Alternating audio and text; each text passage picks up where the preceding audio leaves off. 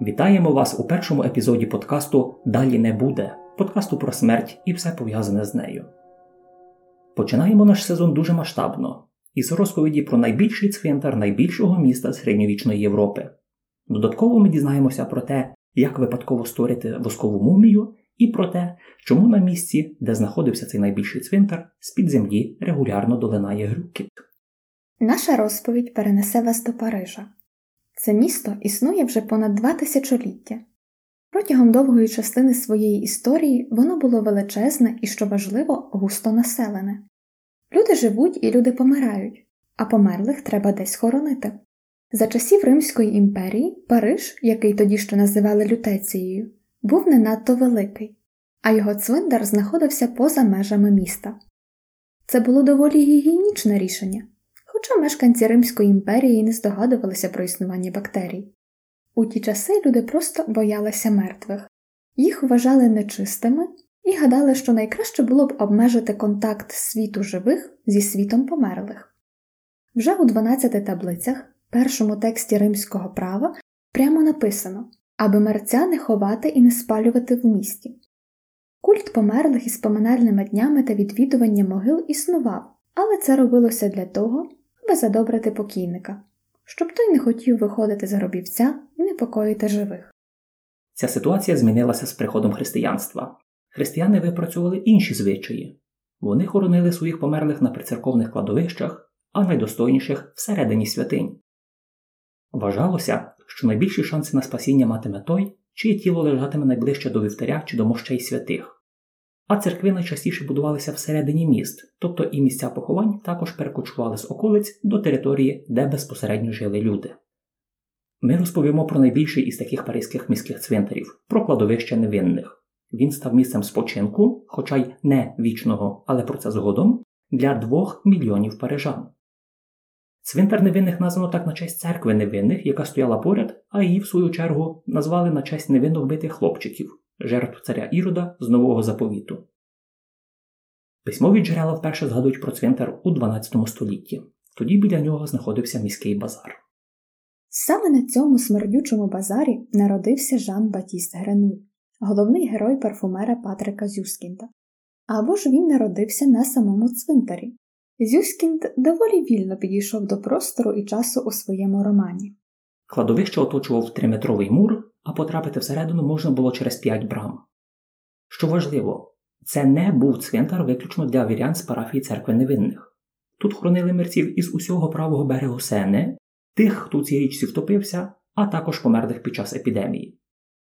Цвинтарем опікувалися усі парафії з правого берега Парижа одночасно, але ніхто не визначив, де конкретно чия ділянка. З цього приводу постійно виникали конфлікти. Індивідуальні поховання одна яма, один небіжчик, були тут рідкістю. Частіше викопувалися величезні групові могили, і в них рядами складали померлих. Така яма могла мати 6 метрів довжини, 6 метрів ширини і 10 метрів глибини. Мертвих ховали переважно не в трунах. Це було дорого, тому тіла були лише загорнуті в саван. І поки всі ці кубометри не заповнювалися, то яму не засипали. Якщо вам здається, що такі похоронні практики посеред густо населеного міста щось дуже нездорове, особливо влітку, то запевняємо, все було ще гірше. Одночасно могла бути відкрита не одна, але кілька таких величезних спільних могил, бо кожна парафія могла мати свою яму. Через ці могили цвинтар невинних називали пожирачем тіл. Якщо під час копання могили відкривали залишки тіл із попередніх поховань, то це нікого не бентежило. Викопані кістки можна було скласти до усуарію просто на кубку або закинути їх знов до ями. Варіант із закиданням до ями був найпростіший. Доволі швидко територія заповнилася тілами настільки, що викопати нову яму і не розкопати при цьому мінімум кілька попередніх могил було просто неможливо. Це не був винахід блюзнірських парижан, а цілком звична практика на абсолютній більшості міських цвинтарів тодішньої Європи. Це не вважалося профанацією, адже кості померлих, хоча й розділені та перемішані, далі залишалися на освяченій території. Поки могила була свіжа, то її, звісно, не розкопували, але за кілька років, коли горбик землі над похованням розпливався від дощів і ділянка виглядала незайнятою, то її використовували знову. Надгробні пам'ятники, які могли би позначати місце поховання, теж ставили нечасто, аби похорон був якнайдешевший. Варто пам'ятати, що середньовічні міста смерділи, великі міста дуже смерділи. За переказами тодішніх мандрівників, запах великого міста було чути вже за три дні перед приїздом до нього. Частково цей сморід був спричинений тим, що люди вважали оборонні рови довкола міст за чудові смітники. Туди не лише стікали помиї з вулиць, а й викидали здохлих тварин. Так, відкриті масові рови для поховань давали дуже багато до піраміди міського аромату. Середньовічний історик Жільбер Демец так описував цвинтар невинних 600 років тому. Існує дуже велике кладовище, огороджене будівлями, у них складені кістки померлих. Є там видатні зображення танцю смерті та інші списаннями, які спонукають людей до поклоніння Господові. Ці будівлі, що огороджували територію цвинтаря, кістниці або ж усуарії, до яких складали викопані кістки. А згаданий істориком танок смерті це ще одна надзвичайно цікава тема, про яку можна записати окремий епізод. Тут лише коротко пояснимо, що це дуже поширений мотив у мистецтві пізнього середньовіччя. Ви навіть могли бачити ці фрески або ж гравюри, на яких люди і скелети танцюють у спільному хороводі. На таких малюнках зображували людей із різним соціальним статусом. Там був єпископ чи сам папа римський, король, шляхетна дама, купець, селянин і так далі. Те, що вони йшли в танок разом, мало показувати, що перед смертю всі рівні. Біля церкви невинних знаходилися доволі специфічні споруди, кілька келій для грішників, що хотіли спокутувати свої провини. Це були невеличкі кам'яні камери, вхід до яких замурувався після того, як туди потрапляла людина. Залишали лише два малі отвори.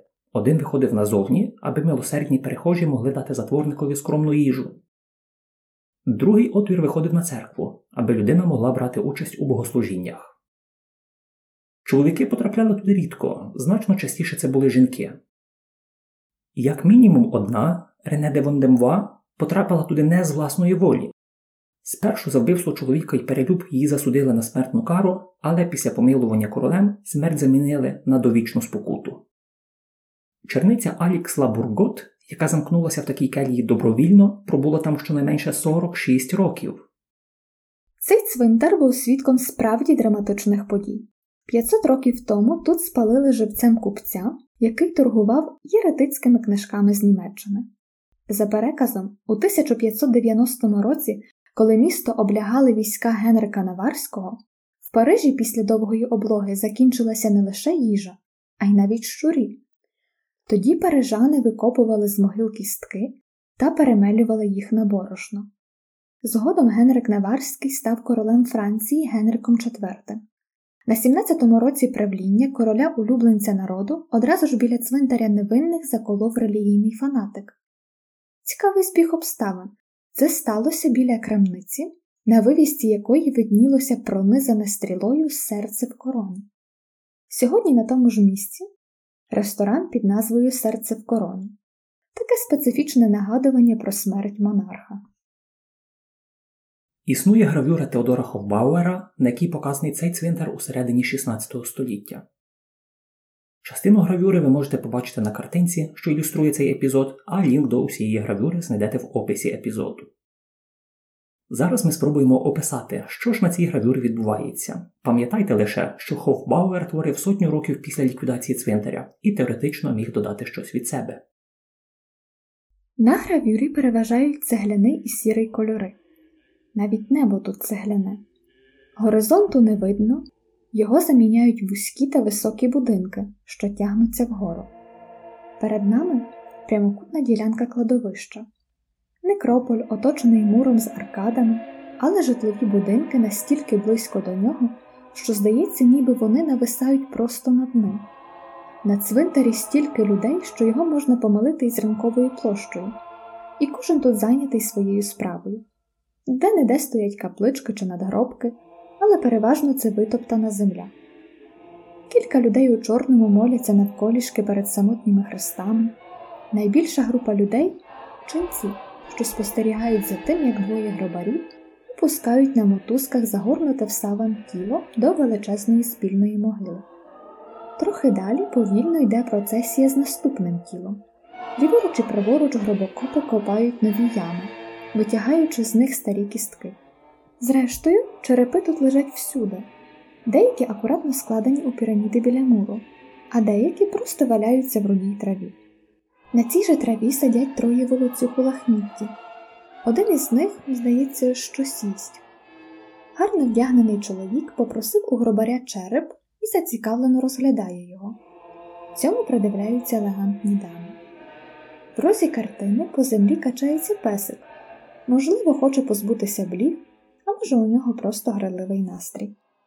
Так, всі розуміли, що настільки переповнений цвинтар посеред Парижа це дуже нездорова ситуація. Особливо важко було тим, хто жив безпосередньо біля мурів Некрополя.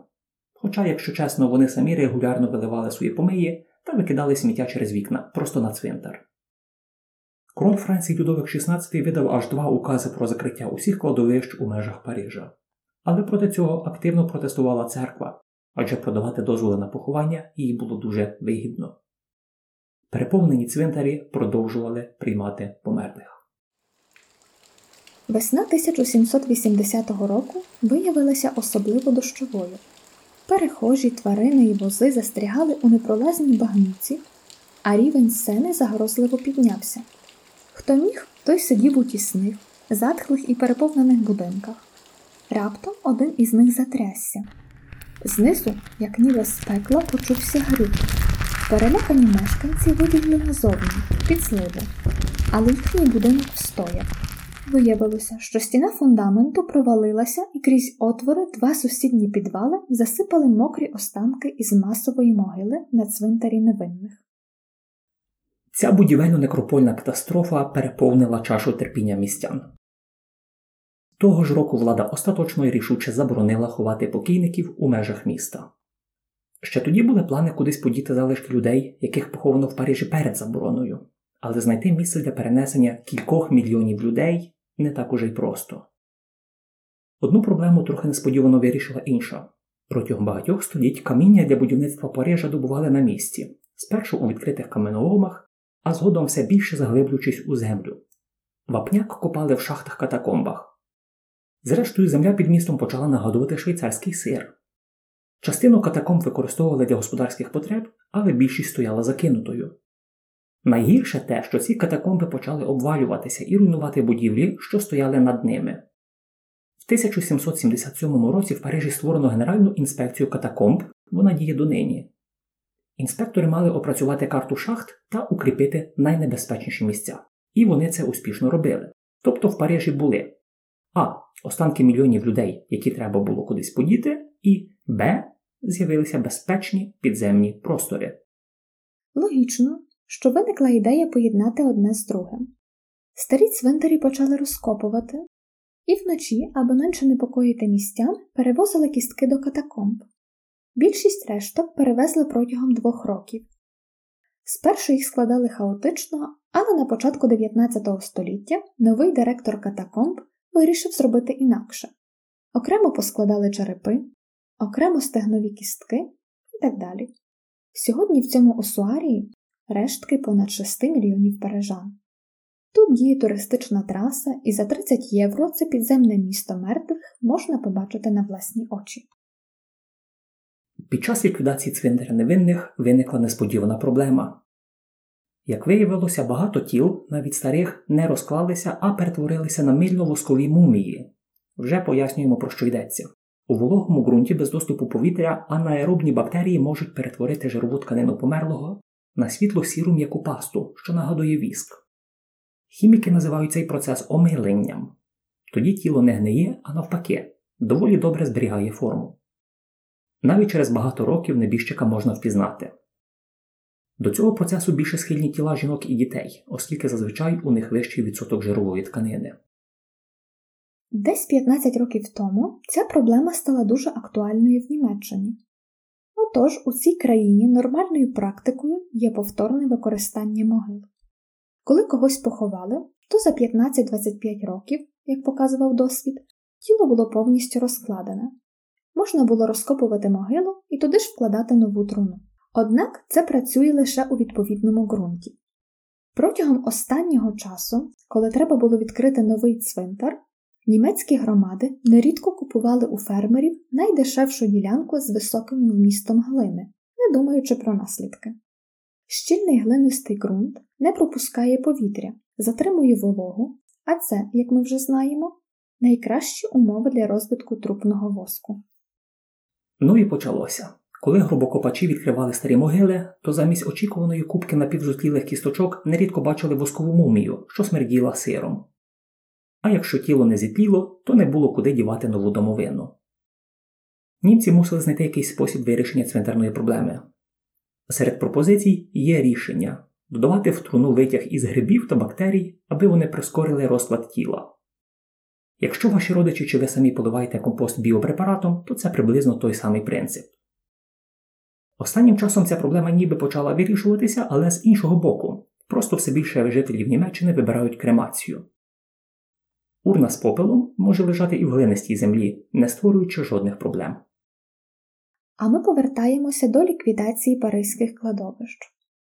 У 1852 році в популярно-науковому журналі Scientific American з'явилась стаття, в якій автор описував, ніби тонни трупного воску парижани переробили на мило і свічки. Це було дуже символічно, померлі предки зробили життя французів світлішим і чистішим.